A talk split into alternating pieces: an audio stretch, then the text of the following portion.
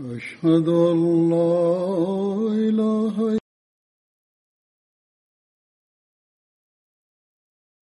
إلا لا شريك له. وأشهد أن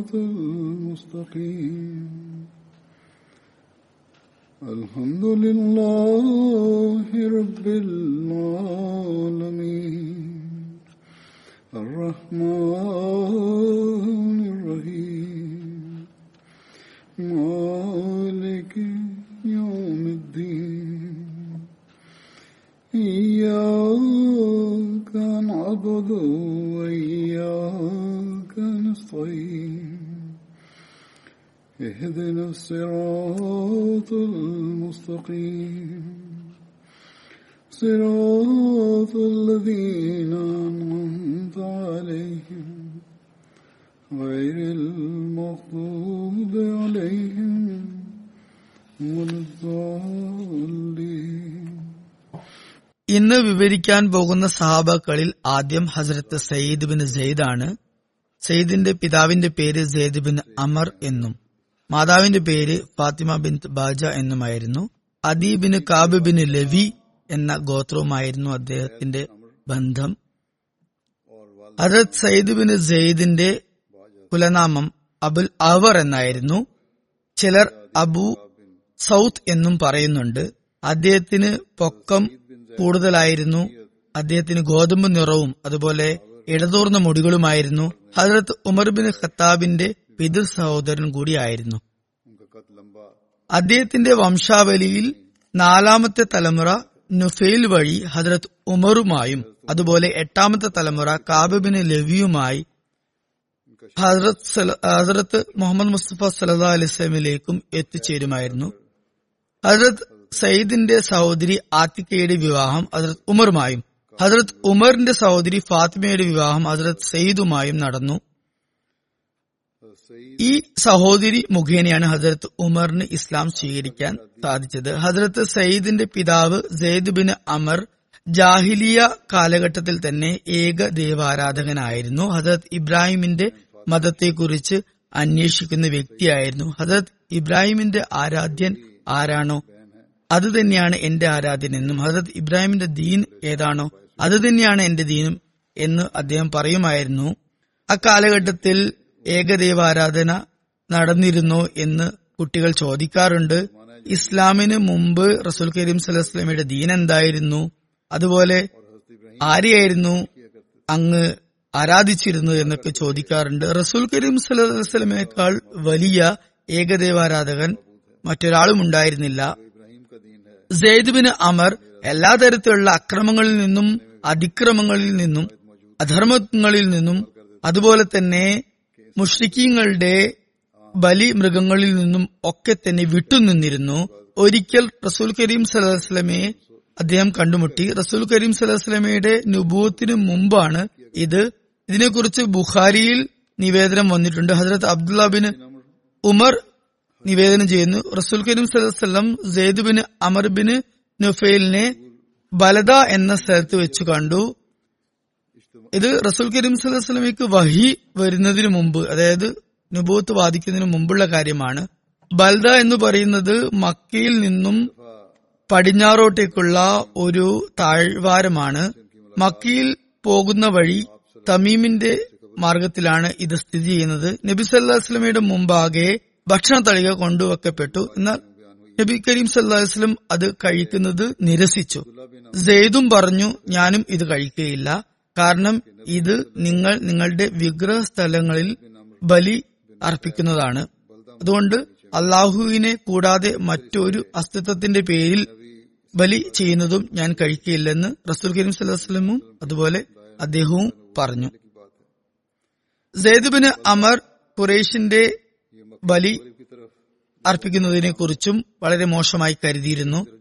പറയുമായിരുന്നു ആടിനെ സൃഷ്ടിച്ചും അള്ളാഹുവാണ്. ആടിനു വേണ്ടിയുള്ള വെള്ളം ഇറക്കിയതും അതുപോലെ ഭൂമിയിൽ അതിനു വേണ്ടിയുള്ള പുല്ലുമൊളിപ്പിച്ചതും അള്ളാഹുവാണ്. പിന്നെ നിങ്ങൾ എന്തിനാണ് അള്ളാഹുവിന്റെ പേരിലല്ലാതെ മറ്റൊരു പേരിൽ കുർബാനി നടത്തുന്നത്? അത് വളരെ മോശമായും അത് വലിയ പാപമായും അദ്ദേഹം കരുതിയിരുന്നു. സെയ്ദ് ഉമർ കുഫറിൽ നിന്നും ഷിർക്കിൽ നിന്നും വിട്ടുനിന്നിരുന്നു. സത്യം അന്വേഷിച്ചുകൊണ്ട് അദ്ദേഹം ദൂരദൂര രാജ്യങ്ങളിലേക്ക് യാത്ര തിരിക്കുമായിരുന്നു. ആ യാത്രകളെക്കുറിച്ചും സഹി ബുഖാരിയിൽ ഇപ്രകാരം നിവേദനം വന്നിട്ടുണ്ട്. ഹദ്രത്ത് ഇബിന് ഉമർ നിവേദനം ചെയ്യുന്നു Zaid bin Amr bin Nufail സിറിയയിലേക്ക് ദീനിനെ കുറിച്ച് അറിയാൻ വേണ്ടി ദീന് സ്വീകരിക്കാൻ വേണ്ടി യാത്ര തിരിച്ചു. അപ്പോൾ ഒരു ജൂത പണ്ഡിതനെ കണ്ടു. അയാളോട് അദ്ദേഹം ചോദിച്ചു താങ്കളുടെ ദീൻ എന്താണ്? അതിനെക്കുറിച്ച് എനിക്ക് പറഞ്ഞു തരണം. ആ ദീൻ എനിക്ക് സ്വീകരിക്കാനാണ്. അപ്പോൾ ആ ജൂത പണ്ഡിതൻ പറഞ്ഞു താങ്കൾ ഞങ്ങളുടെ ദീൻ സ്വീകരിക്കരുത്. അത് വഷളായിരിക്കുന്നു. അത് സ്വീകരിച്ചാൽ താങ്കൾക്കും ദേവകോപമുണ്ടാകും അപ്പോൾ സെയ്ദ് പറഞ്ഞു ഞാൻ ദേവകോപത്തെ ഭയക്കുന്നു. ദേവകോപം താങ്ങാനുള്ള ശക്തി എനിക്കില്ല. പിന്നീട് അദ്ദേഹം ചോദിച്ചു മറ്റേതെങ്കിലും ദീനിനെക്കുറിച്ച് എനിക്ക് പറഞ്ഞു തരിക? അപ്പോൾ ആ ജൂത പണ്ഡിതൻ പറഞ്ഞു എനിക്ക് അറിയുന്ന ഒരേ ഒരു കാര്യം. എല്ലാവരും ഹനീഫ് ആയിരിക്കണം എന്നാണ്. സെയ്ദ് ചോദിച്ചു ഹനീഫ് എന്ന് പറഞ്ഞാൽ എന്താണ്?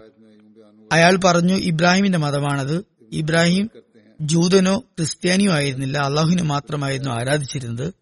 പിന്നീട് സെയ്ദ് അവിടെ നിന്നും പോയി ഒരു ക്രിസ്തീയ പണ്ഡിതന്റെ അടുത്തെത്തി. ഇക്കാര്യം ചോദിച്ചു അപ്പോൾ അയാളും പറഞ്ഞു ഞങ്ങളുടെ മതം ദൈവശാപമുള്ള മതമാണ്. താങ്കൾക്കും ദൈവശാപം ഉണ്ടാകും ആ മതത്തെ പിൻപറ്റിയാൽ. അപ്പോൾ സെയ്ദ് പറഞ്ഞു എനിക്ക് ദൈവശാപത്തെ ഞാൻ ഭയക്കുന്നു. ദൈവശാപവും ദൈവകോപവും താങ്ങാനുള്ള ശക്തി എനിക്കില്ല. മറ്റേതെങ്കിലും ഇതിനെക്കുറിച്ച് എനിക്ക് പറഞ്ഞു തരിക. അപ്പോൾ അയാൾ പറഞ്ഞു എല്ലാവരും ഹനീഫാകണമെന്നാണ് എനിക്ക് അറിയുന്ന കാര്യം. ജയ്ദ് ചോദിച്ചു ഹനീഫ് എന്ന് പറഞ്ഞാൽ എന്താണ്? അയാൾ പറഞ്ഞു ഇബ്രാഹിമിന്റെ മതം ആണ് ഹനീഫ്. അദ്ദേഹം ജൂതനോ ക്രിസ്ത്യാനിയോ ആയിരുന്നില്ല. അള്ളാഹുവിനെ മാത്രമായിരുന്നു ആരാധിച്ചിരുന്നത്. സെയ്ദ് ഹജറത്ത് ഇബ്രാഹിം അലൈഹി ഇസ്ലാമിനെ കുറിച്ച് അറിഞ്ഞ ശേഷം അവിടെ നിന്നും പുറപ്പെട്ടു. പുറത്ത് ഒരു മൈതാനത്ത് എത്തിയ ശേഷം അദ്ദേഹം തന്റെ രണ്ട് കൈകളും ഉയർത്തിക്കൊണ്ട് ഇപ്രകാരം പറഞ്ഞു അള്ളാഹുവെ ഞാൻ ഇബ്രാഹിമിന്റെ ദീൻ സ്വീകരിച്ചിരിക്കുന്നു.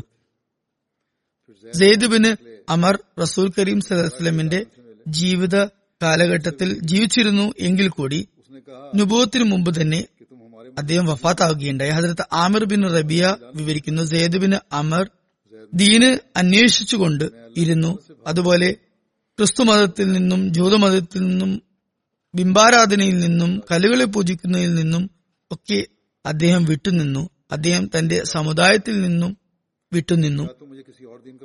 അവർ ആരാധിക്കുന്ന ബിംബങ്ങളിൽ നിന്നും അവരുടെ പൂർവ പിതാക്കൾ ആരാധിക്കുന്നതിൽ നിന്നുമൊക്കെ വിട്ടുനിന്നു അവർ ബലി കഴിപ്പിച്ച മൃഗത്തെ കഴിക്കില്ലായിരുന്നു. ഒരു തവണ അദ്ദേഹം എന്നോട് പറഞ്ഞു അല്ലയോ ആമിർ എന്റെ സമുദായത്തിൽ നിന്നും ഞാൻ വേർപെട്ടിരിക്കുന്നു. ഞാൻ ഇബ്രാഹിമിന്റെ മതം പിൻപറ്റിയിരിക്കുന്നു. ഇബ്രാഹിം ആരാധിക്കുന്നതിനാണ് ഞാനും ആരാധിക്കുന്നത്. ഇബ്രാഹിമിന് ശേഷം ഇസ്മായിലിനെ ഞാൻ പിൻപറ്റുന്നു. അവർ രണ്ടുപേരും സ്വീകരിച്ച കിബിലയും അവരുടെ നമസ്കാരവുമാണ് ഞാൻ പിന്തുടരുന്നത്.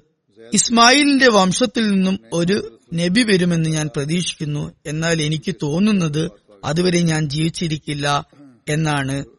ആ നബിയെ സത്യപ്പെടുത്താനും ആ നബിയിൽ വിശ്വാസം കൈക്കൊള്ളാനും എനിക്ക് ഭാഗ്യമുണ്ടാകില്ല എന്നാണ്. അല്ലയോ ആമിർ താങ്കൾക്ക് ആ നബിയുടെ കാലം ലഭിച്ചാൽ എന്റെ സലാം എത്തിക്കണം. ആമിർ പറയുന്നു റസൂൽ കരീം സലഹ്സ്ലം നുബോത്ത് വാദിച്ചപ്പോൾ ഞാൻ മുസ്ലിം ആകുകയും റസൂൽ കരീം സെയ്ദ് ബിൻ അമറിന്റെ സന്ദേശവും സലാമും എത്തിക്കുകയും ചെയ്തു. റസൂൽ കരീം വസല്ലം സലാമിന് മറുപടി നൽകിക്കൊണ്ട് അദ്ദേഹത്തിന് വേണ്ടി റഹ്മത്തിന് വേണ്ടി ദുവാ ചെയ്തു.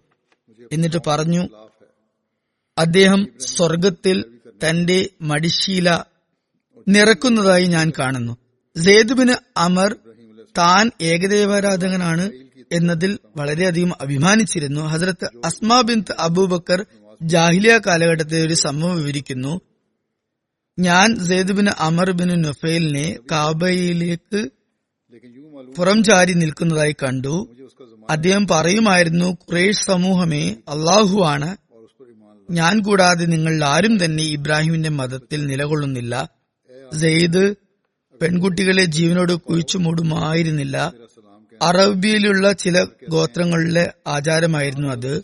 അങ്ങനെ ചെയ്യുന്ന വ്യക്തിയെക്കുറിച്ച് അറിഞ്ഞാൽ അദ്ദേഹം ആ വ്യക്തിയുടെ അടുത്ത് പോയി പറയുമായിരുന്നു ഈ കുട്ടിയെ നിങ്ങൾ വധിക്കരുത് ഈ കുട്ടിയുടെ ചെലവും ഭക്ഷണവുമൊക്കെ ഞാൻ വഹിക്കാം. അങ്ങനെ ആ കുട്ടിയെ സ്വീകരിക്കുമായിരുന്നു.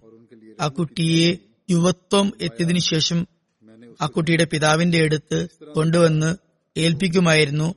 എന്നിട്ട് പറയുമായിരുന്നു ഈ കുട്ടിയെ താങ്കൾക്ക് സ്വീകരിക്കാം അല്ലെങ്കിൽ ഈ കുട്ടിയുടെ കാര്യം അതായത് വിവാഹവും ഞാൻ തന്നെ കഴിപ്പിച്ച് വിടാം എന്ന് പറയുമായിരുന്നു. മറ്റൊരു നിവേദനത്തിന്റെ അടിസ്ഥാനത്തിൽ ഹസരത്ത് അസ്മാ ബിൻ അബൂബക്കർ നിവേദനം ചെയ്യുന്നു ഈ ആദ്യ നിവേദനം ബുഖാരിയുടേതാണ്. ഈ രണ്ടാമത്തെ നിവേദനം കിതാബ് അസദുൽ ഖാബ എന്ന ചരിത്ര പുസ്തകത്തിന്റേതാണ് ഹസരത്ത് അസ്മാ ബിൻ അബൂബക്കർ നിവേദനം ചെയ്യുന്നു Zaid bin Amr bin Nufail കാബയിൽ പുറംചാരി നിൽക്കുകയായിരുന്നു. അദ്ദേഹം പറയുന്നുണ്ടായിരുന്നു കുറേ സമൂഹമേ ആരുടെ കൈകളിലാണോ എന്റെ ജീവൻ ഇരിക്കുന്നത്? അവനാണ് സത്യം. എന്നെ കൂടാതെ നിങ്ങൾ ആരും തന്നെ ഇബ്രാഹിമിന്റെ ദീനിലല്ല ഉള്ളത്. അദ്ദേഹം പറയുമായിരുന്നു അള്ളാഹുവെ നിനക്ക് ഇഷ്ടപ്പെട്ട ആരാധനാ മാർഗം എനിക്ക് അറിയുമായിരുന്നെങ്കിൽ ഞാൻ അതുപോലെ ആരാധിക്കുമായിരുന്നു. എന്നാൽ എനിക്കത് അറിയുകയില്ല എന്ന് പറഞ്ഞുകൊണ്ട് തന്റെ ഉള്ളം കൈയിൽ അദ്ദേഹം സുജൂത് ചെയ്യുമായിരുന്നു. സെയ്ദുബിന് മുസയ്യബിൽ നിന്നും നിവേദനം സെയ്ദുബിന് അമറിന്റെ മരണം റസൂൽ കരീം സലഹ്സ്ലമിയുടെ നുബോത്തിന് അഞ്ചു വർഷം മുമ്പ് സംഭവിച്ചു.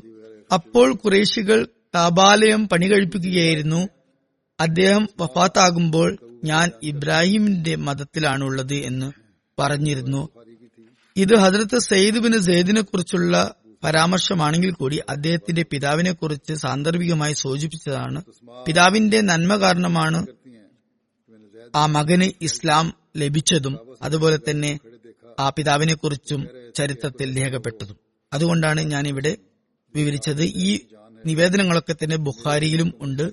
എന്തായാലും ഹജറത്ത് സെയ്ദ് ബിൻ സെയ്ദിനെ കുറിച്ച് ഞാൻ ഇനി വിവരിക്കാം. ഒരിക്കൽ സെയ്ദ് ബിൻ സെയ്ദും ഹജരത്ത് ഉമർ ബിൻ ഖത്താബും റസൂൽ കരീം സലഹുസ്ലമിയുടെ സൗദത്തിൽ ഹാജരായി. റസൂൽ കരീം സല്ലല്ലാഹു അലൈഹി വസല്ലമയോട് സെയ്ദ് ബിൻ അമറിനെ കുറിച്ച് ചോദിച്ചപ്പോൾ അങ്ങ് പറഞ്ഞു സയ്യിദിന്റെ പിതാവിനെ കുറിച്ച് പറഞ്ഞു റസൂൽ കരീം സല്ലാസ്ലം അള്ളാഹു സെയ്ദുബിന് അമറിന് മഹഫിറത്തും റഹ്മത്തും കൊടുക്കട്ടെ. അദ്ദേഹം മരിച്ചത് ഇബ്രാഹിം മതത്തിൽ നിലകൊണ്ടായിരുന്നു.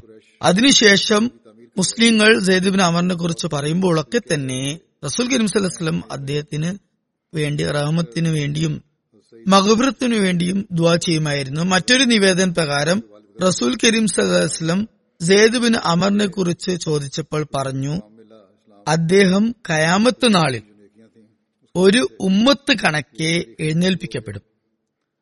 മുമ്പ് പറഞ്ഞതുപോലെ സെയ്ദ് ബിൻ സെയ്ദ് ഹജറത്ത് ഉമറിന്റെ സഹോദരി ഭർത്താവായിരുന്നു. ഹജറത്ത് സെയ്ദ് ബിൻ സെയ്ദിന്റെ സഹോദരി ആത്തിക്ക ബിൻ സെയ്ദ് ഹജറത്ത് ഉമറിന്റെ ഭാര്യയുമായിരുന്നു.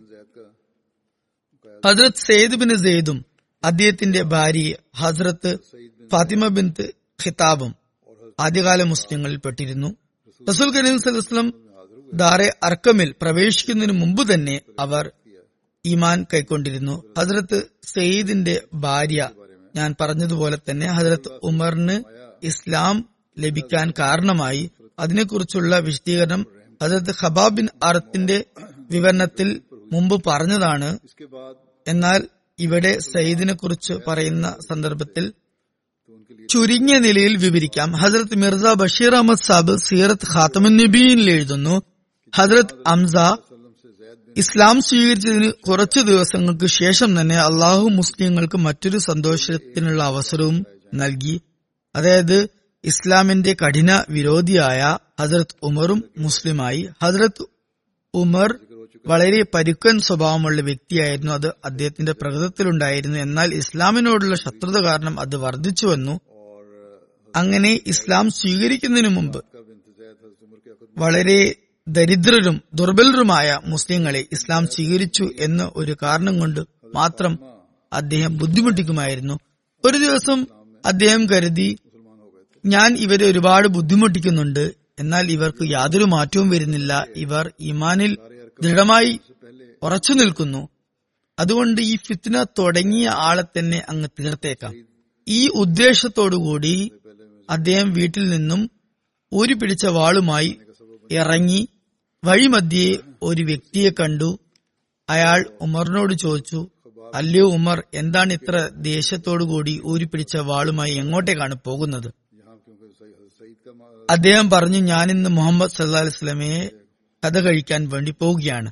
അപ്പോൾ അയാൾ പറഞ്ഞു ആദ്യം സ്വന്തം വീട്ടിലെ കാര്യം നോക്കുക. താങ്കളുടെ സഹോദരിയും സഹോദരിയുടെ ഭർത്താവും മുസ്ലിമായിരിക്കുന്നു അത് കേട്ടപ്പോൾ ഹസ്രത് ഉമർ വേഗം തന്നെ തന്റെ സഹോദരിയുടെ വീട്ടിലേക്ക് തിരിച്ചു. വീടിന് അടുത്തെത്തിയപ്പോൾ അകത്തു നിന്നും ഖുറാന്റെ പാരായണം കേൾക്കുന്നുണ്ടായിരുന്നു. ഖബാബ് ബിൻ അറത്ത് വളരെ ശബ്ദമാധുരിയോടുകൂടി ഖുറാൻ പാരായണം ചെയ്യുകയായിരുന്നു. ഇത് കേട്ടപ്പോൾ ഹസരത്ത് ഉമറിന് ദേഷ്യം വീണ്ടും കൂടി. പെട്ടെന്ന് തന്നെ വാതിൽ തള്ളി തുറന്ന് അകത്തേക്ക് കയറി ബഹളം കേട്ടതും പെട്ടെന്ന് ഖബാബ് എവിടെയോ ചെന്നൊളിച്ചു ഫാത്തിമയും തന്റെ കയ്യിലുള്ള ഖുറാന്റെ താളുകൾ അവിടെ ഇവിടെയായി ഒളിപ്പിച്ചു വെച്ചു. ഹസരത്ത് ഉമർ രണ്ടുപേരോടുമായി പറഞ്ഞു നിങ്ങൾ സ്വന്തം ദീൻ ഉപേക്ഷിച്ചുവല്ലേ? അങ്ങനെ പറഞ്ഞ് സെയ്ദ് ബിൻ സെയ്ദിന്റെ മേൽ ആക്രമണം നടത്തി. ഫാത്തിമ ഇടയിൽ വന്നതുകൊണ്ട് ഫാത്തിമക്കും പരിക്കേറ്റു. പരിക്കേറ്റ ശേഷവും ധൈര്യപൂർവം ഫാത്തിമ ഇപ്രകാരം പറഞ്ഞു അല്ലയോ ഉമർ ഞങ്ങൾ മുസ്ലിം ആയിരിക്കുന്നു താങ്കൾക്ക് പറ്റുന്നത് താങ്കൾ ചെയ്തു കൊള്ളുക എന്നാൽ ഞങ്ങൾ ഒരിക്കലും ഇസ്ലാം ഉപേക്ഷിക്കുകയില്ല. ധീരതയോടുകൂടിയുള്ള തന്റെ സഹോദരിയുടെ സംഭാഷണം കേട്ടതും ഹജ്രത് ഉമർ മുഖമുയർത്തി നോക്കി. അപ്പോൾ തന്റെ സഹോദരിയുടെ മുഖത്തു നിന്നും ചോര ഒലിക്കുന്നത് അദ്ദേഹം കണ്ടു. അത് കണ്ടപ്പോൾ ഉമറിന് അസ്വസ്ഥതയുണ്ടായി. ഉമർ വേഗം ചോദിച്ചു നിങ്ങൾ ഓതിക്കൊണ്ടിരുന്ന വചനം എവിടെയാണ് അത് എനിക്ക് കാണിച്ചു തരിക? ഫാത്തിമ പറഞ്ഞു അത് അങ്ങനെ ഞാൻ തരില്ല. കാരണം ആ താളുകൾ താങ്കൾ നശിപ്പിക്കും. ഉമർ പറഞ്ഞു ഇല്ല ഞാനത് നിങ്ങൾക്ക് തിരിച്ചു തരും. ഫാത്തിമ പറഞ്ഞു എന്നാൽ പോയി അംഗശുദ്ധി വരുത്തി വരിക. അങ്ങനെ അംഗശുദ്ധിക്ക് ശേഷം വന്നപ്പോൾ ഹസരത് ഫാത്തിമ ഖുറാന്റെ താളുകൾ എടുത്ത് ഉമറിന് കൊടുത്തു. ഉമർ സൂറ താഹയിലെ ആദ്യ ആയത്തുകളായിരുന്നു അതിലുണ്ടായിരുന്നത്. വളരെ ഹൃദയ സാന്നിധ്യത്തോടുകൂടി വായിക്കാൻ തുടങ്ങി. വായിച്ചു തുടങ്ങിയതും സൽപ്രകൃതമായതുകൊണ്ടും റസൂൽ കരീം സലഹസ്ലമിന്റെ ദുവ ഉള്ളതുകൊണ്ടും ഓരോരോ വചനങ്ങളും അദ്ദേഹത്തിന്റെ ഹൃദയത്തിൽ ആഴ്ന്നിറങ്ങി വായിച്ചുകൊണ്ടിരിക്കുമ്പോൾ ഈ രണ്ട് ആയത്തുകളിലെത്തി. ഇന്നനി അനല്ലാഹു ലാഹ ഇല്ല അന ഫാബുദിനി വക്കിമിസ്ലാത്തലി ഇന്ന സാത്ത ആത്യത്തുൻ അക്കാദു നഫ്സിം അതായത് ഞാൻ ഈ ലോകത്തിന്റെ സ്രഷ്ടാവാകുന്നു. ഞാനല്ലാതെ മറ്റൊരു ആരാധ്യനുമില്ല. അതിനാൽ എന്നെ നീ ആരാധിക്കുകയും എന്നെ ഓർമ്മിക്കുന്നതിനായി നമസ്കാരം മുറപ്രകാരം നിർവഹിക്കുകയും ചെയ്യുക. തീർച്ചയായും വാഗ്ദാനം ചെയ്യപ്പെട്ട സമയം വരിക തന്നെ ചെയ്യും. ഓരോരുത്തർക്കും താൻ പ്രയത്നിക്കുന്നതിന് തക്ക പ്രതിഫലം നൽകുന്നതിനായി ഞാനത് ഇപ്പോൾ ഗോപ്യമാക്കി വച്ചിരിക്കുന്നു. ഹസ്രത്ത് ഉമർ ഈ ആയത്ത് പാരായണം ചെയ്തപ്പോൾ തന്നെ അദ്ദേഹത്തിന്റെ കണ്ണുകൾ തുറന്നു. അനിയന്ത്രിതമായി അദ്ദേഹം പറഞ്ഞു എത്ര അത്ഭുതകരമായ വചനങ്ങളാണ് എത്ര പരിശുദ്ധമായ വചനങ്ങളാണിത്. ഹബാബ് ഇത് കേട്ടതും പുറത്തേക്ക് വന്നു. അള്ളാഹുവിന് നന്ദി പറഞ്ഞുകൊണ്ട് പറഞ്ഞു ഈ മാറ്റം വന്നത് റസൂൽ കരീം സല്ലാ അലിസ്ലമിയുടെ ദുവ ഫലമായാണ്. കാരണം അള്ളാഹു ആണ് ഞാൻ ഇന്നലെ റസൂൽ കരീം സലഹ്സ്ലം ഇപ്രകാരം ദുവാ ചെയ്യുന്നതായി കേട്ടു.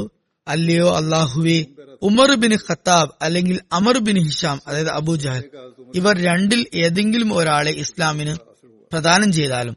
എന്നാലും ഹസരത്ത് ഉമർ ഇത് കേട്ടപ്പോൾ ഹസരത്ത് ഖവാബിനോട് ചോദിച്ചു റസൂൽ കരീം സലഹ്സ്ലം എവിടെയാണെന്ന് എനിക്ക് പറഞ്ഞു തരിക. അദ്ദേഹം വാൾ ഉറയിൽ ഇടാതെ തന്നെ റസൂൽ കരീം സല്ലാസ്ലമെ അന്വേഷിച്ചു പോയി. ദാറ അർക്കമിലായിരുന്നു റസൂൽ കരീം സല്ലാസ്ലം ഉണ്ടായിരുന്നത്. അതിനെക്കുറിച്ച് സഭാവ് പറഞ്ഞു കൊടുത്തപ്പോൾ ഹജരത് ഉമർ അങ്ങോട്ടേക്ക് പോയി. വാതിൽക്കലെത്തിയതും ശക്തിയോടെ കഥക് മുട്ടി സഹാബാക്കൾ വാതിൽ പൊളിയുടെ ഉള്ളിലൂടെ നോക്കിയപ്പോൾ ഹജരത് ഉമർ ഊരിപ്പിടിച്ച വാളുമായി നിൽക്കുന്നു. അവർ വാതിൽ തുറക്കാൻ മടിച്ചു. റസൂൽ കരീം സല്ലാസ്ലം പറഞ്ഞു വാതിൽ തുറക്കുക. ഹജരത് ഹംസയും അവിടെ ഉണ്ടായിരുന്നു. ഹജ്രത് ഹംസ പറഞ്ഞു വാതിൽ തുറന്നുകൊള്ളുക. നല്ല ഉദ്ദേശത്തോടു കൂടിയാണ് വന്നതെങ്കിൽ അദ്ദേഹത്തിന് നല്ലത്. ഇനി ഉദ്ദേശം ശുദ്ധമല്ലെങ്കിൽ ആ വാളുകൊണ്ട് അയാളുടെ തല ഞാൻ കൊയ്യുന്നതായിരിക്കും. വാതിൽ തുറന്നപ്പോൾ ഹജരത് ഉമർ ഊരി പിടിച്ച വാളുമായി അകത്തേക്ക് വന്നു. റസൂൽ കരീം സലഹം ചോദിച്ചു ഉമർ നിന്റെ ഉദ്ദേശം എന്താണ്? ഉമർ റലാഹുനുവിന്റെ കോന്തല പിടിച്ചു വലിച്ചു. അപ്പോൾ ഉമർ അല്ലാഹു പറഞ്ഞു റസൂല്ല എനിക്ക് മുസ്ലിം ആകണം റസൂൽ കരീം ഇത് കേട്ട് വളരെ സന്തോഷവാനായിക്കൊണ്ട് അള്ളാഹു അക്ബർ എന്ന് പറഞ്ഞു. സാബാക്കൾ എഴുതുന്നു എത്ര ഉറക്കെയായിരുന്നു അള്ളാഹു അക്ബർ എന്ന് പറഞ്ഞതെന്നാൽ മക്കയിലുള്ള കുന്നുകളിൽ അതിന്റെ മാറ്റുലി കേൾക്കുമാറായി. ഹദ്രത് സയ്യിദ് ഹദ്രത് ഉമറിന്റെ ഇസ്ലാം സ്വീകരിക്കുന്നതിനുള്ള നിമിത്തമായി ഹസ്രത്ത് സെയ്ദ് ബിൻ സെയ്ദ് ആദ്യകാല മുഹാജിരിങ്ങളിൽ പെടുന്നു. മദീനയിൽ എത്തിയപ്പോൾ ഹസ്രത്ത് റിഫ ബിൻ അബ്ദുൽ മുൻസറിന്റെ അതായത് ഹസ്രത്ത് അബുൽ ബാബയുടെ സഹോദരന്റെ അടുത്തായിരുന്നു അദ്ദേഹം തങ്ങിയത്. റസൂൽ കരീം സലഹ്സ്ലം അദ്ദേഹത്തെ ഹസരത്ത് റാഫി ബിൻ മാലിക്കുമായി സഹോദര ബന്ധത്തിൽ ഏർപ്പെടുത്തി. മറ്റൊരു നിവേദന പ്രകാരം ഹസരത്ത് അബീബിന് കാവുമായായിരുന്നു സഹോദര ബന്ധം സ്ഥാപിച്ചത്. ഹജർ സയ്യിദ്ബിന് സെയ്ദ് ബദർ യുദ്ധത്തിൽ പങ്കെടുത്തിരുന്നില്ല. എന്നിരുന്നാലും റസൂൽ കരീം സദാസ്ലം അദ്ദേഹത്തിന് യുദ്ധം മുതൽ നൽകി. അതായത് റസൂൽ കരീം സദാസ്ലം ഏതെങ്കിലും തരത്തിൽ ബദറുമായി ബന്ധപ്പെടുത്തിയ എല്ലാവരെയും ഞാൻ ബദരി സഹാബിയായാണ് ഗണിക്കുന്നത്. എന്തുകൊണ്ടായിരുന്നു ഹദ്രത്ത് തൽഹ ഇബിന് ഉബൈദുള്ള യുടെ പരാമർശത്തിൽ ഇക്കാര്യം ഞാൻ വിവരിച്ചതാണ്. ഇത് രണ്ടു മൂന്ന് മാസം മുമ്പാണ്. എന്നാലും ഇവിടെ ആവശ്യമായി വന്നതുകൊണ്ട് ഞാൻ പറയാം. റസൂൽ കരീം സല്ലാ അലൈഹി വസല്ലം ഖുറേഷിന്റെ ഒരു യാത്രാ സംഘം തെറിയയിലേക്ക് തിരിച്ചു എന്ന വിവരം ലഭിച്ചപ്പോൾ അങ്ങ് മദീനയിലേക്ക് പുറപ്പെടുന്നതിന് പത്ത് ദിവസം മുമ്പ് തന്നെ ഹസരത് തലാബിൻ ഉബൈദുല്ലയെയും ഹസരത് സയ്യിദ് ബിൻ സെയ്ദിനെയും ആ യാത്രാ സംഘത്തെക്കുറിച്ച് അറിയാൻ വേണ്ടി അയച്ചു. ഇവർ രണ്ടുപേരും ഔറ എന്ന സ്ഥലത്തെത്തി. അവിടെ തന്നെ തങ്ങി അപ്പോൾ അതിലൂടെ ആ യാത്രാ സംഘം കടന്നുപോയി. ഔറ എന്ന് പറയുന്നത് റെഡ് സീയുടെ അടുത്തുള്ള ഒരു താവളമാണ്. ഹിജാദിൽ നിന്നും സിറിയയിലേക്ക് പോകുന്നവർ അതിലൂടെയാണ് കടന്നു പോകാറുള്ളത്. റസൂൽ കരീം സല്ലല്ലാഹു ഹജ്രത് അൽഹിയും ഹജ്രത് സയ്യിദും തിരിച്ചു വരുന്നതിന് മുമ്പ് തന്നെ അവിടം അവർ വിട്ടു എന്ന് മനസ്സിലാക്കാൻ സാധിച്ചു. റസൂൽ കരീം സല്ലല്ലാഹു സാബാക്കളെ വിളിച്ച് ഖുറേഷിന്റെ സംഘത്തെ പിന്തുടർന്നുകൊണ്ട് പുറപ്പെട്ടു. എന്നാൽ ആ സംഘം സമുദ്ര തീരത്ത് നേരെ സഞ്ചരിക്കാതെ വളഞ്ഞ മാർഗം സ്വീകരിക്കുകയും പിന്തുടരുന്നവർക്ക് വഴി തെറ്റുന്ന വിധത്തിൽ അസാധാരണമായ വഴി സ്വീകരിക്കുകയും വളരെയധികം ദ്രുതഗതിയിൽ രാപ്പകൽ ഭേദമില്ലാതെ സഞ്ചരിക്കുകയും ചെയ്തു. ആരും അവരെ കണ്ടുമുട്ടരുത് എന്ന നിലക്കായിരുന്നു അവർ സഞ്ചരിച്ചിരുന്നത്. ഹസ്രത്ത് തലഹാബിന് ഉബൈദുല്ലയും ഹസ്രത്ത് സയ്യിദ് ബിൻ സെയ്ദും റസൂൽ കരീം സല്ലാസ്ലമയുടെ അടുത്ത് ആ സംഘത്തെക്കുറിച്ച് പറയാനായി മദീനയിലേക്ക് പോയി. അവർ രണ്ടുപേർക്കും റസൂൽ കരീം സലഹ്സ്ലം ബദറിന് വേണ്ടി പുറപ്പെട്ട വിവരം അറിയുമായിരുന്നില്ല. മദീനയിൽ അവർ എത്തുന്ന ദിവസം റസൂൽ കരീം സലഹ്സ്ലം കുറേശികളുമായി ബദർ യുദ്ധം നടത്തിയിരുന്നു. ഇവർ രണ്ടുപേരും റസൂല്ലാ സ്വലമയെ കാണാനായി മദീനയിലേക്ക് പോയപ്പോൾ റസൂൽ കരീം സലഹുസ്ലം തിരിച്ചു വരുന്ന വഴി തർബാനിൽ വെച്ച് ഇവരെ കണ്ടു. തർബാൻ മദീനയിൽ നിന്ന് പത്തൊമ്പത് മൈൽ അകലെയുള്ള ഒരു താഴ്വരയാണ്. അവിടെ ഒരുപാട് മധുരമുള്ള വെള്ളം കിട്ടുന്ന കിണറുകളുണ്ട്. ബദർ യുദ്ധത്തിനായി പോകുമ്പോൾ റസൂൽ കരീം സലഹുസ്ലം അവിടെ തങ്ങിയിരുന്നു. എന്നാൽ ഈ യാത്രാ സംഘം കച്ചവട സംഘമായിരുന്നു. അവർ യുദ്ധ ഉദ്ദേശത്തോടു കൂടി വന്നതായിരുന്നില്ല. എന്നാൽ യുദ്ധ ഉദ്ദേശത്തോടു കൂടി മറ്റൊരു സംഘം പിറകെ വരുന്നുണ്ടായിരുന്നു. അതേക്കുറിച്ച് റസൂൽ കരീം സ്വലം വസ്ലമക്ക് അറിവുണ്ടായിരുന്നില്ല. എന്നാലും ഈ യാത്രാ സംഘത്തിന്റെ നിയത്ത് എന്താണ് എന്നറിയാനായിരുന്നു റസൂൽ കരീം സ്വലം ആ യാത്ര തിരിച്ചത്.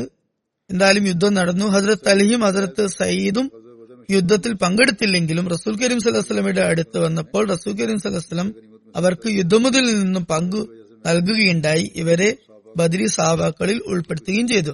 അത് സയ്യിദ് ബിൻ സെയ്ദ് അഷ്റ മുബഷ്റ അതായത് റസൂൽ കരീം സല്ലാസ്ലം ജീവിച്ചിരിക്കെ തന്നെ സ്വർഗത്തിന് അവകാശികൾ എന്ന് സുവാർത്ത നൽകിയ പത്ത് സാബാക്കളിൽ പെടുന്നു. ഹരത് അബ്ദുറഹ്മാൻ ബിൻ ഓഫ് വിവരിക്കുന്നു റസൂൽ Kareem സല്ലാസ്ലം Abubakar Umar Usman Ali Talha Zubair Abdurrahman bin Auf Saad bin Abi Waqqas Sayyid bin Zaid Abu Ubaida bin Jarrah എന്നിവരെയൊക്കെ പേരെടുത്തുകൊണ്ട് സ്വർഗസ്ഥരാണെന്ന് പറയുകയുണ്ടായി. സെയ്ദുബിന് സെയ്ദ് നിവേദനം ചെയ്യുന്നു സ്വർഗസ്ഥരായ ഒമ്പത് പേരെ കുറിച്ച് ഞാൻ പറഞ്ഞു തരാം പത്താമത്തെ ആളെ കുറിച്ച് പറഞ്ഞാലും അത് പാപമാകുകയില്ല. അപ്പോൾ ആളുകൾ ചോദിച്ചു അതെങ്ങനെ? അപ്പോൾ അദ്ദേഹം പറഞ്ഞു ഞങ്ങൾ റസൂൽ കരീം സലഹസ്ലമയുടെ കൂടെ ഹിറ പർവത മുകളിൽ നിൽക്കുകയായിരുന്നു. അപ്പോൾ ആ പർവതം ഒന്ന് കുലുങ്ങി. അപ്പോൾ റസൂൽ കരീം സലഹസ്ലം പറഞ്ഞു അല്ലയോ ഹിറ അടങ്ങുക. നിന്റെ മുകളിൽ നബി സിദ്ദീഖ് ഷെയ്ദ് എന്നിവർ മാത്രമേ ഉള്ളൂ. അപ്പോൾ ആരോ ചോദിച്ചു പത്ത് സ്വർഗസ്ഥർ ആരൊക്കെയാണ്? അപ്പോൾ ഹജ്രത്ത് സെയ്ദ് ബിൻ സെയ്ദ് പറഞ്ഞു Rasool Kareem Abubakar Umar Usman Ali Talha Zubair Saad Abdurrahman bin Auf എന്നീ പേരുകൾ പറയുകയുണ്ടായി. അപ്പോൾ ചോദിച്ചു പത്താമത്തെ ആൾ ആരാണ്? അപ്പോൾ ഹജ്രത് സെയ്ദ് ബിൻ സെയ്ദ് പറഞ്ഞു അത് ഞാനാണ്. സയ്യിദ് ബിൻ ജുബൈർ വിവരിക്കുന്നു. Hazrat Abu Bakr Umar Usman Ali Talha Zubair Saad Abdurrahman Hazrat Zaid bin Syed എന്നിവർ യുദ്ധം ചെയ്യുമ്പോൾ റസൂൽ കരീം സലഹ്സ്ലമയുടെ മുമ്പാകെ നിന്നുകൊണ്ട് പ്രതിരോധ നിര തീർക്കുമായിരുന്നു അതുപോലെ നമസ്കാരത്തിൽ എപ്പോഴും പിറകിലും നിലകൊള്ളുമായിരുന്നു. ഹക്കീം ബിൻ മുഹമ്മദ് തന്റെ പിതാവിൽ നിന്ന് നിവേദനം ചെയ്യുന്നു. അദ്ദേഹം ഹജറത്ത് സെയ്ദ് ബിൻ സെയ്ദിന്റെ മോതിരത്തിൽ ഖുറാന്റെ ആയത്ത് എഴുതിയതായി കണ്ടു. ഹജ്രത് ഉമറിന്റെ ഖിലാഫത്ത് കാലഘട്ടത്തിൽ സിറിയയിലേക്കുള്ള യുദ്ധത്തിൽ ഹജറത്ത് സെയ്ദ് ബിൻ സെയ്ദ് ഹജറത്ത് അബൂബൈദ എന്നിവർ ആയിരുന്നു. കാലാൾ പടയുടെ നേതാക്കളായി നിശ്ചയിക്കപ്പെട്ടിരുന്നത്. ഡമാസ്കസ് വളഞ്ഞപ്പോഴും അതുപോലെ യർമൂക്കിന്റെ നിർണായക യുദ്ധത്തിലും ഇവർ ധീരതയോടുകൂടി പോരാടുകയുണ്ടായി.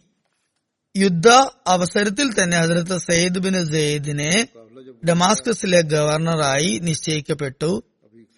അപ്പോൾ അദ്ദേഹം അതിലത്ത് ഉബൈദക്ക് ഇപ്രകാരം എഴുതി നിങ്ങൾ എല്ലാവരും ജിഹാദ് ചെയ്യുമ്പോൾ എനിക്ക് അതിൽ നിന്ന് വിട്ടു നിൽക്കാൻ സാധിക്കുകയില്ല. അതുകൊണ്ട് ഈ കത്ത് കിട്ടിയ ഉടൻ മറ്റൊരാളെ എന്റെ സ്ഥാനത്തേക്ക് അയക്കണം. ഞാൻ പെട്ടെന്ന് തന്നെ താങ്കളുടെ അടുത്ത് വരുന്നതാണ്. അങ്ങനെ ഹസരത്ത് ഉബൈദ നിർബന്ധിതനായിക്കൊണ്ട് യസീദ് ബിൻ അബു സുഫിയാനെ അയച്ചു. ഹസരത്ത് സയ്യിദ് ബിൻ സെയ്ദ് രണ്ടാമതും യുദ്ധത്തിൽ പങ്കുകൊണ്ടു. ഹസരത്ത് സയ്യിദ് ബിൻ സെയ്ദിന് മുമ്പാകെ ഒരുപാട് വിപ്ലവങ്ങൾ ഉണ്ടായിട്ടുണ്ട് ഒരുപാട് ആഭ്യന്തര യുദ്ധങ്ങൾ ഉണ്ടായിട്ടുണ്ട് എന്നാൽ അദ്ദേഹം തന്റെ തക്കുവ നിമിത്തമായി ഈ കലഹങ്ങളിൽ നിന്നൊക്കെ വിട്ടുനിന്നിരുന്നു. എന്നാൽ തന്റെ പക്ഷം തന്റെ നിലപാട് അദ്ദേഹം സ്വതന്ത്രമായി തന്നെ വെക്കുമായിരുന്നു. ഹജറത്ത് ഉസ്മാൻ ഷെയ്ദായപ്പോൾ കൂഫയിലെ ഒരു പള്ളിയിൽ വെച്ച് അദ്ദേഹം പറഞ്ഞു അല്ലയോ ജനങ്ങളെ ഉസ്മാനോട് നിങ്ങൾ പെരുമാറിയത് കാരണം ഉഹദ്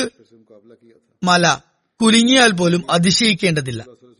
അതുപോലെ ഒരു ദിവസം കൂഫയിലെ ജാമ മസ്ജിദിൽ മുഖൈറബിന് ഷാബ ഹജരത് അലിയുടെ അന്തസ്സിന് നിരക്കാത്ത നിലയിൽ സംസാരിച്ചപ്പോൾ ഹജരത് സെയ്ദ് ബിൻ സെയ്ദ് പറഞ്ഞു അല്ലയോ മുഖൈറബിൻ ഷാബ് മൂന്ന് തവണ വിളിച്ചുകൊണ്ട് പറഞ്ഞു റസൂൽ കരീം സലഹുസ്ലം പത്ത് സ്വർഗത്തിന് അവകാശികൾ എന്ന് പറഞ്ഞതിൽ ഹജറത്ത് അലിയുമുണ്ട്.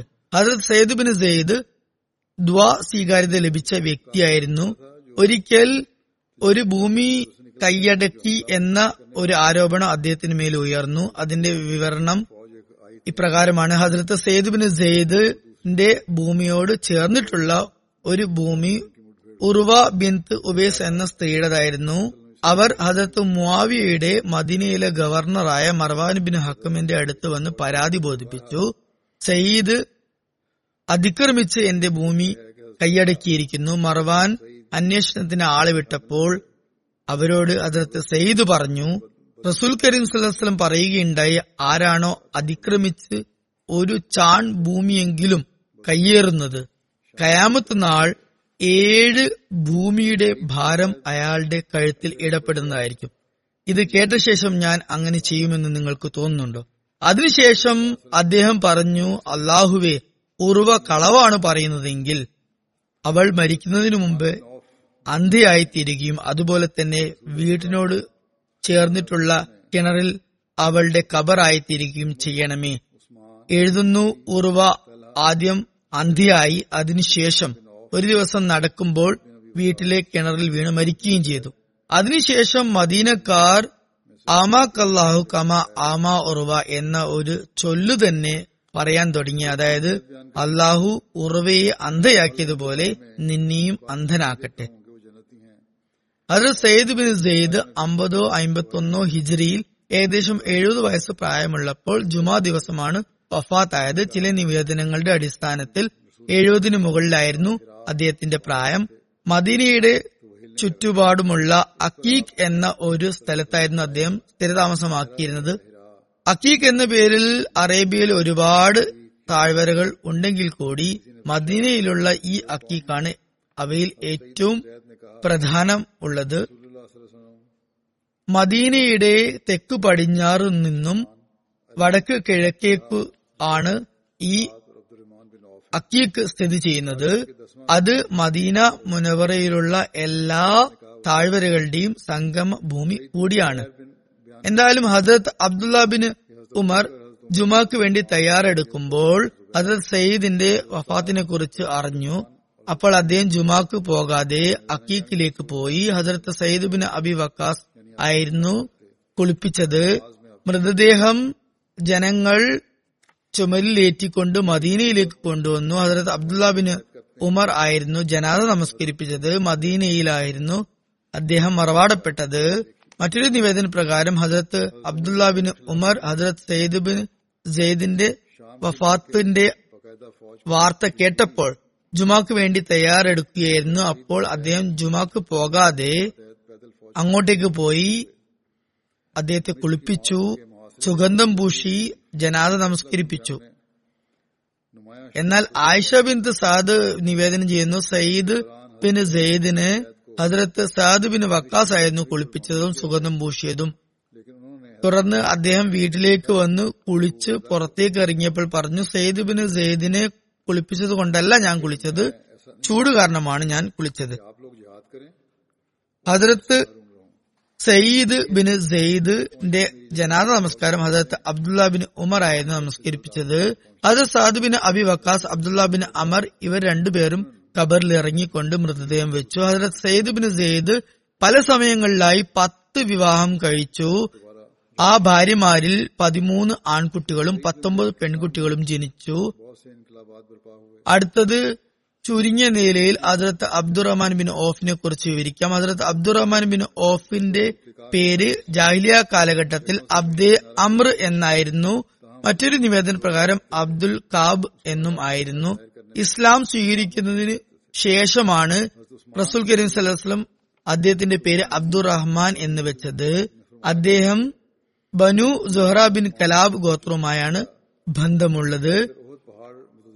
സഹല ബിന്ത് ആസിം നിവേദനം ചെയ്യുന്നു. ഹജറത്ത് അബ്ദുറഹ്മാൻ ബിൻ ഓഫ് വെളുത്ത നിറമുള്ള സുന്ദരമായ കണ്ണുകളുള്ള നീണ്ട കൺപീലികളുള്ള നീണ്ട മൂക്കുള്ള വ്യക്തിയായിരുന്നു. മുൻനിര പല്ലുകളിൽ അണപ്പല്ല് കുറച്ച് നീളം കൂടിയതായിരുന്നു. കാതോളം അദ്ദേഹത്തിന്റെ മുടി നീണ്ടിരുന്നു. കഴുത്ത് നീണ്ടിരുന്നു. അതുപോലെ അദ്ദേഹത്തിന്റെ മുഷ്ടികൾ ശക്തിയുള്ളതും അതുപോലെ അദ്ദേഹത്തിന്റെ വിരലുകൾ തടിച്ചതുമായിരുന്നു. ഇബ്രാഹിം ഇബിന് സാദ് തന്റെ പിതാവിൽ നിന്നും നിവേദനം ചെയ്യുന്നു. ഹസരത്ത് അബ്ദുറഹ്മാൻ പൊക്കം കൂടിയ വെളുത്ത എന്നാൽ ചുവന്ന നിറമുള്ള അതുപോലെ സുന്ദരവതനായ മൃദുവായ തൊലിയുള്ള താടിയിലോ മുടിയിലോ ഡൈ ചെയ്യാത്ത വ്യക്തിയായിരുന്നു. അദ്ദേഹത്തെക്കുറിച്ച് പറയപ്പെടുന്നത് അദ്ദേഹത്തിന്റെ കാലിൽ മുടന്തുണ്ടായിരുന്നു. ഈ മുടന്തിന് കാരണം ഒഹദ് യുദ്ധത്തിൽ അദ്ദേഹത്തിന് ദൈവമാർഗത്തിൽ പരിക്കേറ്റതായിരുന്നു. ഹജരത് അബ്ദുറഹ്മാൻ ബിൻ ഓഫ് സ്വർഗത്തെക്കുറിച്ച് സുവാർത്ത ലഭിച്ച പത്ത് സഹാബാക്കളിൽ പെടുന്നു. അതുപോലെ ഹജ്രത്ത് ഉമർ ഖിലാഫത്തിനെ തെരഞ്ഞെടുക്കാനായി ആറംഗ ശൂറ സമിതി നിശ്ചയിച്ചതിൽ അദ്ദേഹവും പെടുന്നു. ഈ ആറു പേരെ കുറിച്ച് ഹസരത് ഉമർ പറഞ്ഞിരിക്കുന്നത് റസൂൽ കരീം സലഹ്സ്ലം വഫാത്താകുമ്പോൾ ഇവരെ കുറിച്ച് തൃപ്തനായിരുന്നു എന്നായിരുന്നു. ഹസരത് അബ്ദുറഹ്മാൻ ബിൻ ഓഫ് റസൂൽ കരീം സലഹ്സ്ലമിയുടെ ജനനത്തിന് പത്ത് വർഷങ്ങൾക്ക് ശേഷമാണ് ജനിച്ചത്. ഹസരത് അബ്ദുറഹ്മാൻ ബിൻ ഓഫ് ജാഹിലിയ കാലഘട്ടത്തിൽ തന്നെ മദ്യം സ്വയം ഹറാമാണ് എന്ന് കണക്കാക്കിയ ചുരുക്കം ചിലരിൽ പെടുന്നു. ഹസരത്ത് അബ്ദുറഹ്മാൻ ബിൻ ഓഫ് ആദ്യകാല എട്ട് മുസ്ലിങ്ങളിൽ പെടുന്നു. റസൂൽ കരീം സലഹ്സ്ലം ദാറെ അർക്കമിലേക്ക് തബ്ലീഗ് കേന്ദ്രം മാറ്റിയതിന് മുമ്പ് തന്നെ ഹജ്രത് അബൂബക്കർ അല്ലാനുവിന്റെ തബ്ലീഗിന്റെ ഫലമായി അദ്ദേഹം ഇസ്ലാം സ്വീകരിച്ചു. ഹജ്രത് അബ്ദുറഹ്മാൻ ബിൻ ഓഫ് ഹബ്ഷയിലേക്ക് പോയ രണ്ട് ഹിജ്രത്തിലും പങ്കുചേർന്നിരുന്നു. സഹി ബുഖാരിയുടെ നിവേദന പ്രകാരം ഹസരത് അബ്ദുറഹ്മാൻ ബിൻ ഓഫ് നിവേദനം ചെയ്യുന്നു ഞങ്ങൾ മദീനയിലെത്തിയപ്പോൾ റസൂൽ കരീം സല്ലാസ്ലം എന്നെയും സാദുബിന് റബിയെയും സഹോദര ബന്ധത്തിൽ ഏർപ്പെടുത്തി. സാദുബിന് റബി പറഞ്ഞു ഞാൻ അൻസാറുകളിൽ വെച്ച് ഏറ്റവും ധനവാനാണ്. സാദുബിന് റബീനെ കുറിച്ചുള്ള റിവായത്ത് വന്നിട്ടുണ്ട്. അതിൽ ഞാൻ പറഞ്ഞതാണ് ഇക്കാര്യം അദ്ദേഹം തുടർന്ന് പറഞ്ഞു എന്റെ സമ്പത്തിന്റെ പകുതി ഞാൻ താങ്കൾക്ക് തരാം. എന്റെ രണ്ട് ഭാര്യമാരിൽ താങ്കൾ ഇഷ്ടപ്പെട്ടവളെ ഞാൻ ഒഴിവാക്കാം. അവളുടെ ഇദ്ദ കാലാവധി കഴിഞ്ഞതിന് ശേഷം താങ്കൾക്ക് അവളെ നിക്കാഹ് ചെയ്യാം.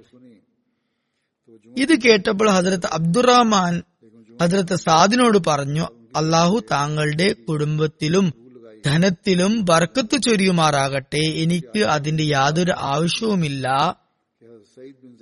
ഇവിടെ ഏതെങ്കിലും മാർക്കറ്റ് ഉണ്ടോ? കച്ചവടം ചെയ്യുന്നതായി. അപ്പോൾ ഹസരത്ത് സാദ് പറഞ്ഞു കേൻക എന്ന ഒരു മാർക്കറ്റ് ഉണ്ട്. ഹസരത്ത് അബ്ദുറഹ്മാന് ഇത് അറിഞ്ഞപ്പോൾ പിറ്റേന്ന് രാവിലെ തന്നെ അദ്ദേഹം അങ്ങോട്ട് പോയി കച്ചവടം നടത്തി. അവിടെ നിന്നും ലാഭമായി പനീറും ഘീയും കൊണ്ടുവന്നു. അത് എടുത്ത് ഹസരത് സാദിന്റെ വീട്ടുകാരുടെ അടുത്തേക്ക് വന്നു. പിന്നീട് എല്ലാ ദിവസവും രാവിലെ അദ്ദേഹം മാർക്കറ്റിൽ പോകുകയും കച്ചവടം ചെയ്യുകയും ലാഭം നേടുകയും ചെയ്യുമായിരുന്നു. കുറച്ച് കഴിഞ്ഞപ്പോൾ തന്നെ ഹസരത്ത് അബ്ദുറഹ്മാൻ വന്നു. അദ്ദേഹം കുങ്കുമം പൂശിയിരുന്നു. റസൂൽ കരീം സദസ്ലം അദ്ദേഹത്തോട് ചോദിച്ചു താങ്കളുടെ വിവാഹം കഴിഞ്ഞു? അപ്പോൾ അദ്ദേഹം പറഞ്ഞു കഴിഞ്ഞു. അപ്പോൾ ചോദിച്ചു ആരുമായാണ് വിവാഹം നടന്നത്? അപ്പോൾ അദ്ദേഹം പറഞ്ഞു അൻസാറിലുള്ള ഒരു സ്ത്രീയുമായി. അപ്പോൾ ചോദിച്ചു മഹർ എത്ര കൊടുത്തു? അദ്ദേഹം പറഞ്ഞു ഒരു കിഴി സ്വർണം കൊടുത്തു. റസൂൽ കരീം സലസ്ലം പറഞ്ഞു ഒരു ആടിനെ അറുത്തായാലും ശരി വലീമ നടത്തുക. ഹരത് അബ്ദുറഹ്മാൻ ബിൻ ഓഫ് നിവേദനം ചെയ്യുന്നു ആ സമയത്ത് എനിക്ക് നല്ല അവസ്ഥയിലായിരുന്നു ഞാൻ ഉണ്ടായിരുന്നത്. ഏതെങ്കിലും ഒരു കല്ല് ഞാൻ എടുത്താൽ അതിന്റെ താഴെ സ്വർണമോ വെള്ളിയോ എനിക്ക് ലഭിക്കും എന്ന നിലയിൽ അള്ളാഹു എന്റെ കച്ചവടത്തിൽ ബർക്കത്ത് ചൊരിഞ്ഞിരുന്നു. Hazrat Abdurrahman bin Auf Badr യുദ്ധത്തിലും Uhud യുദ്ധത്തിലും എല്ലാ യുദ്ധത്തിലും റസൂൽ കരീം സല്ലാസ്ലമയോടൊപ്പം ഉണ്ടായിരുന്നു. ബദർ യുദ്ധത്തിലെ ഒരു സംഭവം വിവരിക്കുന്നു. ഹസരത്ത് അബ്ദുറഹ്മാൻ ബിൻ ഓഫ് പറയുന്നു ഞാൻ ബദർ യുദ്ധത്തിൽ സഫിൽ നിൽക്കുകയായിരുന്നു. അപ്പോൾ ഞാൻ എന്റെ ഇടതും വലതും നോക്കിയപ്പോൾ രണ്ട് അൻസാർ ബാലന്മാർ വളരെ ചെറിയ പ്രായത്തിലുള്ളവർ അവിടെ നിൽക്കുന്നുണ്ടായിരുന്നു. ഞാൻ ആഗ്രഹിച്ചു പോയി. ഞാൻ ശക്തരായ യുവാക്കളുടെ ഇടയിലായിരുന്നു ഉണ്ടായിരുന്നെങ്കിൽ എത്ര നന്നായേനെ എന്ന്. അപ്പോൾ ഒരു ബാലൻ എന്റെ കൈ അമർത്തിക്കൊണ്ട് ചോദിച്ചു പിതൃ സഹോദര അബുജലിനെ കുറിച്ച് അറിയുമോ? അപ്പോൾ ഞാൻ ചോദിച്ചു സഹോദരപുത്ര അയാളെ അറിഞ്ഞിട്ട് താങ്കൾക്ക് എന്ത് ചെയ്യാനാണ്? അപ്പോൾ അവൻ പറഞ്ഞു റസൂൽ കരീം സലഹുസ്ലമയെ അയാൾ ചീത്ത വിളിക്കുന്നു എന്ന് ഞാൻ അറിഞ്ഞു. എന്റെ ജീവൻ ആരുടെ കൈകളിലാണ് ഉള്ളത്? അവനാണ് സത്യം. അയാളെ ഞാൻ കണ്ടാൽ പിന്നെ ഞങ്ങളിൽ ആർക്കാണോ വേഗം അള്ളാഹു മരണം നിശ്ചയിച്ചിരിക്കുന്നത്? അയാളുടെ മരണം നടക്കുന്നതുവരെ ഞാൻ അയാളിൽ നിന്ന് കണ്ണെടുക്കുന്നതല്ല. അത് കേട്ടപ്പോൾ എനിക്ക് വളരെ അതിശയം തോന്നി. ഹജറത്ത് അബ്ദുറഹ്മാൻ പറയുന്നു രണ്ടാമതും ഉള്ള ആ ബാലനും എന്റെ കൈ അമർത്തിക്കൊണ്ട് ചോദിച്ചു ഇതേ കാര്യം. അപ്പോൾ കുറച്ചു സമയം കഴിഞ്ഞപ്പോൾ തന്നെ അബു ജഹൽ തന്റെ സൈന്യത്തിനെ പരിശോധിക്കുകയായിരുന്നു. അപ്പോൾ ഞാൻ പറഞ്ഞു നിങ്ങൾ അന്വേഷിച്ചു കൊണ്ടിരുന്ന കക്ഷി അതാ അവിടെയാണുള്ളത്. ഇത് കേട്ടപ്പാടെ അവർ രണ്ടുപേരും വളരെ വേഗത്തിൽ വാളും ഉയർത്തിപ്പിടിച്ചുകൊണ്ട് അയാളുടെ നേരെ കുതിച്ചു. അയാൾ ജീവൻ വെടിയുന്നതുവരെ അയാളുടെ മേൽ തുടരെ തുടരെ ആക്രമിച്ചു. എന്നിട്ട് തിരിച്ചു വന്നിട്ട് റസൂൽ കരീം സലാഹുസ്ലമിന്റെ അടുത്ത് വന്ന് ഇക്കാര്യം ബോധിപ്പിച്ചു. റസൂൽ കരീം സലാഹുസ്ലം പറഞ്ഞു നിങ്ങൾ ആരാണ്? അയാളെ വധിച്ചത്. റസൂൽ കരീം സ്വലമയോട് രണ്ടുപേരും പറഞ്ഞു ഞാനാണ് വധിച്ചതെന്ന്. അപ്പോൾ റസൂൽ കരീം സ്വലം ചോദിച്ചു നിങ്ങൾ നിങ്ങളുടെ വാൾ തുടച്ചുവോ? അപ്പോൾ അവർ പറഞ്ഞു ഇല്ല. റസൂൽ കരീം സ്വലം അവരുടെ വാൾ പരിശോധിച്ചതിനു ശേഷം പറഞ്ഞു നിങ്ങൾ രണ്ടുപേരും കൂടിയാണ് അയാളെ വധിച്ചത്. അയാളുടെ യുദ്ധം മുതൽ മാസുബിന് അമർബിന് ജമൂഹിനും അതുപോലെ മാസുബിന് അഫ്രാക്കും രണ്ടുപേർക്കും ലഭിക്കുമെന്ന് പറഞ്ഞു. രണ്ടുപേരുടെയും പേര് മാസ് ആയിരുന്നു ഇത് ബുഖാരിയുടെ നിവേദനമാണ്. അബൂജഹലിന്റെ മരണത്തെ സംഭവിച്ച് മുമ്പ് ഞാൻ വിശദീകരിച്ചിരുന്നു. രണ്ടാമതും വിവരിക്കാം. ചില നിവേദന പ്രകാരം അഫ്രയുടെ രണ്ട് മക്കളായ മൌസും മാസും ആണ് അബൂജഹലിനെ മരണത്തോടടുപ്പിച്ചത്. തുടർന്ന് ഹസരത്ത് അബ്ദുല്ലാബിന് മസൂദ് ആയിരുന്നു. അയാളുടെ തല ഖണ്ഡിച്ചത്. ഇമാ ഇബിന് ഹജർ ഒരു സംശയം പ്രകടിപ്പിക്കുന്നുണ്ട്. മാധുബിന് അമറും മാധുബിന് അഫ്രയും ആക്രമിച്ചതിനു ശേഷം മൌസ് ബിൻ അഫ്രയും കൂടി അയാളെ ആക്രമിച്ചു എന്ന്. ഇത് ഷറ ബുഖാരി ഫത്തുൽ ബാരിയിലാണ് എഴുതിയിട്ടുള്ളത്. ഈ സംഭവം വിവരിച്ചുകൊണ്ട് ഹജരത്ത് മുസ്ലിം അനുഹു പറയുന്നു അബൂ ജഹൽ മക്കയിലുള്ള എല്ലാ കുടുംബങ്ങളിലും അംഗീകരിക്കപ്പെട്ട നേതാവായിരുന്നു കുഫാരിങ്ങളുടെ പടനായകനായിരുന്നു ബദർ യുദ്ധവേളയിൽ തന്റെ സൈന്യ നീക്കം അദ്ദേഹം പരിശോധിക്കുമ്പോൾ ഹജറത് അബ്ദുറഹ്മാൻ ബിൻ ഓഫ് പോലുള്ള അനുഭവസമ്പന്നായ യുദ്ധ പോരാളി അവിടെയുണ്ടായിരുന്നു. അദ്ദേഹം തന്റെ ഇടതും വലതും നോക്കിയപ്പോൾ രണ്ട് അൻസാർ ബാലന്മാരായിരുന്നു. ഉണ്ടായിരുന്നത് പതിനഞ്ച് വയസ്സ് മാത്രമേ അവർക്ക് പ്രായമുള്ളൂ. അത് കണ്ടപ്പോൾ അദ്ദേഹം കരുതി ഇന്ന് എനിക്ക് എന്റെ ആഗ്രഹം പൂർത്തിയാക്കാൻ സാധിക്കുകയില്ലെന്ന് തോന്നുന്നു.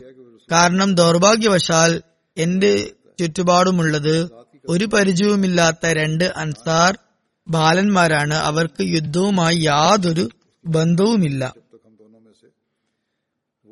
ഹസ്രത്ത് മുസ്ലിം മൌദ് എഴുതുന്നു. ഹസ്രത്ത് അബ്ദുറഹ്മാൻ പറയുന്നു ഞാൻ അങ്ങനെ സംശയിച്ചു നിൽക്കുമ്പോൾ വലതുഭാഗത്ത് നിന്ന് ആരോ കൈമുട്ടുകൊണ്ട് എന്നെ വിളിച്ചു.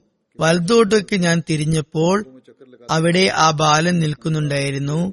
അവൻ എന്നോട് പറഞ്ഞു അല്ലയോ പിതൃ സഹോദര ഒന്നിങ്ങോട്ടേക്ക് കുനിഞ്ഞാലും ഞാൻ ഒരു കാര്യം താങ്കളുടെ ചെവിയിൽ പറയാം. എന്റെ കൂട്ടുകാരൻ അത് കേൾക്കരുത്. അവൻ പറഞ്ഞു ഞാൻ അവനിലേക്ക് കുനിഞ്ഞപ്പോൾ എന്റെ ചെവിയിൽ പറഞ്ഞു അല്ലയോ പിതൃ സഹോദര അബൂജഹൽ ആരാണ്? റസൂൽ കരീം സലഹുസ്ലമയെ അയാൾ ഒരുപാട് ബുദ്ധിമുട്ടിക്കുന്നു എന്ന് ഞാൻ കേട്ടു. പിതൃ സഹോദര ഞാൻ ആഗ്രഹിക്കുന്നത് അയാളെ വധിക്കാനാണ്. അദ്ദേഹം പറയുന്നു ഈ സംഭാഷണം അവസാനിക്കുന്നതിന് മുമ്പ് തന്നെ ഇടതുഭാഗത്തു നിന്നും ആരോ കൈമുട്ടുകൊണ്ട് എന്നെ വിളിച്ചു. നോക്കുമ്പോൾ മറ്റേ പയ്യനായിരുന്നു ഉണ്ടായിരുന്നത്. അവനും ഇതുപോലെ എന്നോട് പറഞ്ഞു അല്ലേ പിത സഹോദര അബൂ ജഹൽ ആരാണ്? റസൂൽ കരീം സലഹുസ്ലമയെ ഒരുപാട് അയാൾ ബുദ്ധിമുട്ടിക്കുന്നുണ്ട്. ഞാൻ അയാളെ വധിക്കാൻ ആഗ്രഹിക്കുന്നു. അതായത് അബ്ദുറഹ്മാൻ ബിൻ ഓഫ് പറയുന്നു ഒരുപാട് യുദ്ധ നൈപുണ്യമുള്ള വ്യക്തിയായിരുന്നു ഞാൻ. എന്നിട്ട് കൂടി ഒരിക്കൽ പോലും അബൂജഹലിനെ പോലുള്ള സേനാ നായകനെ വധിക്കാൻ എനിക്ക് സാധിക്കുമെന്ന് എനിക്ക് തോന്നിയിട്ടുണ്ടായിരുന്നില്ല. അബുജഹൽ തന്റെ സൈന്യത്തിന് ഇടയിൽ നിൽക്കുകയായിരുന്നു. ഞാൻ വിരൽ ചൂണ്ടി കൊണ്ട് പറഞ്ഞു ആ രണ്ട് കുട്ടികളോടും പറഞ്ഞു അവിടെ ആ മുമ്പിൽ നിൽക്കുന്ന പടച്ചട്ട അണിഞ്ഞ് ഒളിഞ്ഞു നിൽക്കുന്ന ആ വ്യക്തിയുടെ പിറകിൽ വാളും ഉയർത്തിപ്പിടിച്ച് ധൈര്യപൂർവം നിൽക്കുന്ന വ്യക്തിയാണ് അബുജാൻ ഞാൻ ഉദ്ദേശിച്ചത് അവർക്ക് പറഞ്ഞു കൊടുക്കാൻ ഒരു അനുഭവമില്ലാത്ത കുട്ടികളായ നിങ്ങൾക്ക് അയാളെ ഒന്നും ചെയ്യാൻ സാധിക്കില്ല എന്നായിരുന്നു. എന്നാൽ പറയുന്നു അബ്ദുറഹ്മാൻ പറയുന്നു ഞാൻ വിരൽ ചൂണ്ടിക്കാണിച്ച് വിരൽ താഴ്ത്തുന്നതിനു മുമ്പ് കോഴിക്കുഞ്ഞുങ്ങളുടെ മേൽ പരുന്ത് റാഞ്ചുന്നത് പോലെ അവർ രണ്ടുപേരും മുന്നോട്ടേക്ക് കുതിച്ചുകൊണ്ട് കുഫാരിങ്ങളുടെ സഫ് ഭേദിക്കുകയും അബൂജഹലിന്റെ അടുത്തേക്ക് ഓടി അണയുകയും ചെയ്തു. അബൂജഹലിന്റെ മുമ്പിൽ അയാളുടെ മകൻ ഇക്രിമിയും ഉണ്ടായിരുന്നു അയാളും വളരെ ധൈര്യശാലിയായ യുദ്ധ നൈപുണ്യമുള്ള ജർണലായിരുന്നു. എന്നാൽ ഈ അൻസാർ ബാലന്മാരുടെ വേഗത കാരണം അയാൾക്കൊന്നും മനസ്സിലായില്ല. എന്തിനാണ് ഇവർ വരുന്നത് എന്ന് പോലും മനസ്സിലായില്ല. അവരെല്ലാരും നോക്കി നിൽക്കെ അബുജഹലിന്റെ മേൽ അവർ കടന്നാക്രമണം നടത്തി. കുഫാറുകളുടെ സഫ് അവർ വകഞ്ഞുമാറ്റി കാവൽ ഭടന്മാരെയും അവർ പിന്തള്ളി. ഊരിപ്പിടിച്ച വാളും ഏന്തിക്കൊണ്ട് കാവൽ ഭടന്മാർ അവിടെ നിൽക്കുന്നുണ്ടായിരുന്നു. എന്നാൽ അവർക്ക് തങ്ങളുടെ വാൾ താഴേക്ക് പതിപ്പിക്കാനുള്ള സാവകാശം പോലും അവർ നൽകിയില്ല. ഒരു കാവൽഭടന്റെ വാൾ മാത്രമാണ് താഴോട്ടേക്ക് പതിച്ചത്. അത് കാരണം ഒരു അൻസാർ ബാലന്റെ കൈ മുറിഞ്ഞു വീഴുകയും ചെയ്തു. എന്നാൽ ജീവൻ വെടിയുന്നത് പോലും നിസ്സാരമായി കണക്കാക്കിയിരുന്ന അവരെ സംബന്ധിച്ചിടത്തോളം അതൊരു തടസ്സമേ ആയിരുന്നില്ല. അങ്ങനെ മലമുകളിൽ നിന്നും പാറക്കല്ല് ഇറങ്ങി വരുന്നത് പോലെ ആ രണ്ട് ബാലന്മാരും കവൽ ഭടന്മാരെ നീക്കിക്കൊണ്ട് അബൂജഹലിന്റെ മേലേക്ക് കടന്നാക്രമണം നടത്തുകയും യുദ്ധം തുടങ്ങുന്നതിനു മുമ്പ് തന്നെ കുഫാരിങ്ങളുടെ കമാൻഡറിനെ നിലം പതിപ്പിക്കുകയും ചെയ്തു. ഹസരത് അബ്ദുല്ലാബിൻ മസൂദ് പറയുന്നു ഞാൻ യുദ്ധത്തിന്റെ അവസാന സമയത്ത് അബൂജഹലിനെ മരണാസന്നനായി കിടക്കുന്നതായി കണ്ടു. ഞാൻ അയാളോട് ചോദിച്ചു എന്താണ് നിന്റെ അവസ്ഥ? അയാൾ എന്നോട് പറഞ്ഞു ഞാൻ മരിക്കുകയാണ്. എനിക്ക് വല്ലാത്ത വിഷമമുണ്ട്. മരിക്കുന്നതിൽ എനിക്ക് യാതൊരു ബുദ്ധിമുട്ടുമില്ല ഒരു ദുഃഖവുമില്ല. എന്നാൽ എനിക്ക് എന്റെ ആഗ്രഹം പൂർത്തിയാകുന്നതിനു മുമ്പ് രണ്ട് അൻസാർ ബാലന്മാരാൽ മരിക്കപ്പെടുന്നു എന്ന ഒരു സങ്കടം മാത്രമേയുള്ളൂ മക്കാർ അൻസാറുകളെ വളരെ നീചരായാണ് കണക്കാക്കിയിരുന്നത്. അതുകൊണ്ട് തന്നെയാണ് അയാൾ വളരെ ഖേദപൂർവം അങ്ങനെ പറഞ്ഞത്. അതായത് രണ്ട് അൻസാർ ബാലന്മാരുടെ കൈകൾ കൊണ്ടാണ് താൻ മരിക്കുന്നത് എന്ന് അയാളെ വിഷമിപ്പിച്ചു. അയാൾ പറഞ്ഞു എനിക്ക് ഒരുപാട് വേദന അനുഭവപ്പെടുന്നുണ്ട്. അബ്ദുല്ല ബിൻ മസൂദിനോട് അബൂജൽ പറഞ്ഞു എനിക്ക് ഒരുപാട് ബുദ്ധിമുട്ട് ഉണ്ട് വേദന സഹിക്കാൻ കഴിയുന്നില്ല. താങ്കൾ ഒരു ഔദാര്യം ചെയ്യണം. എന്നെ ഒറ്റ വെട്ടുകൊണ്ട് അവസാനിപ്പിക്കണം. എന്നാൽ എന്റെ കഴുത്ത് നീളത്തോടു കൂടി തന്നെ വെട്ടണം. കാരണം പടനായകന്മാരുടെ ലക്ഷണം അതാണ്. അവരുടെ കഴുത്തിന് നീളത്തോടു കൂടിയായിരിക്കും ഗളച്ഛേദം നടത്തപ്പെടുന്നത്. ഹരത് അബ്ദുല്ലാബിൻ മസൂദ് അയാളുടെ ഒരു കാര്യം അംഗീകരിച്ചു. അതായത് അയാൾ വേദന അനുഭവിക്കുകയായിരുന്നു. അതുകൊണ്ട് അയാളെ വധിക്കാൻ അദ്ദേഹം സമ്മതിച്ചു. എന്നാൽ രണ്ടാമത്തെ ആഗ്രഹം നിറവേറ്റിയില്ല. അയാളുടെ കഴുത്ത് താടിയെല്ലിനോട് ചേർത്ത് അദ്ദേഹം മുറിച്ചു. അതായത് മരിക്കുമ്പോൾ പോലും തന്റെ ആഗ്രഹം അന്ത്യാഭിലാഷം അയാൾക്ക് പൂർത്തിയാക്കാൻ സാധിച്ചില്ല. അതായത് അയാളുടെ കഴുത്തിന് നീളമുണ്ടായിരുന്നില്ല. ത്യാഗങ്ങളെ കുറിച്ച് പറഞ്ഞെടുത്താണ് ഇക്കാര്യം വിവരിച്ചത്. അതായത് എപ്രകാരമാണ് കുട്ടികൾക്ക് പോലും റസൂൽ കരീം സല്ലാസ്ലമയോട് സ്നേഹാനുരാഗങ്ങൾ ഉണ്ടായിരുന്നത്? എപ്രകാരമാണ് റസൂൽ കരീം സല്ലാ അലൈഹി സ്വലമയുടെ ശത്രുക്കളോട് പകരം വീട്ടാൻ അവർ ആഗ്രഹിച്ചിരുന്നത്? ഇത് സംബന്ധിച്ചാണ് ഹജരത്ത് മുസ്ലിം മോദ് ഈ സംഭവം വിവരിച്ചത്. ഈ സംഭവം ഞാൻ മുമ്പും ഒന്നു രണ്ടു തവണ വിവരിച്ചതാണ്. എന്നാൽ ഇതൊക്കെ തന്നെയായിരുന്നു അവരുടെ ത്യാഗങ്ങൾ അവരുടെ സ്നേഹം. അവർ എല്ലാം റസൂൽ കരീം സല്ലല്ലാഹു അലൈഹി സ്വലമിക്ക് വേണ്ടി നഷ്ടപ്പെടുത്താനും തങ്ങളുടെ ജീവൻ പോലും വിലവെക്കാതെ പ്രവർത്തിക്കാനും സന്നദ്ധരായിരുന്നു. ഹജറത്ത് അബ്ദുറഹ്മാൻ ബിൻ ഓഫിനെ കുറിച്ചുള്ള മറ്റു പരാമർശങ്ങൾ ആയന്താ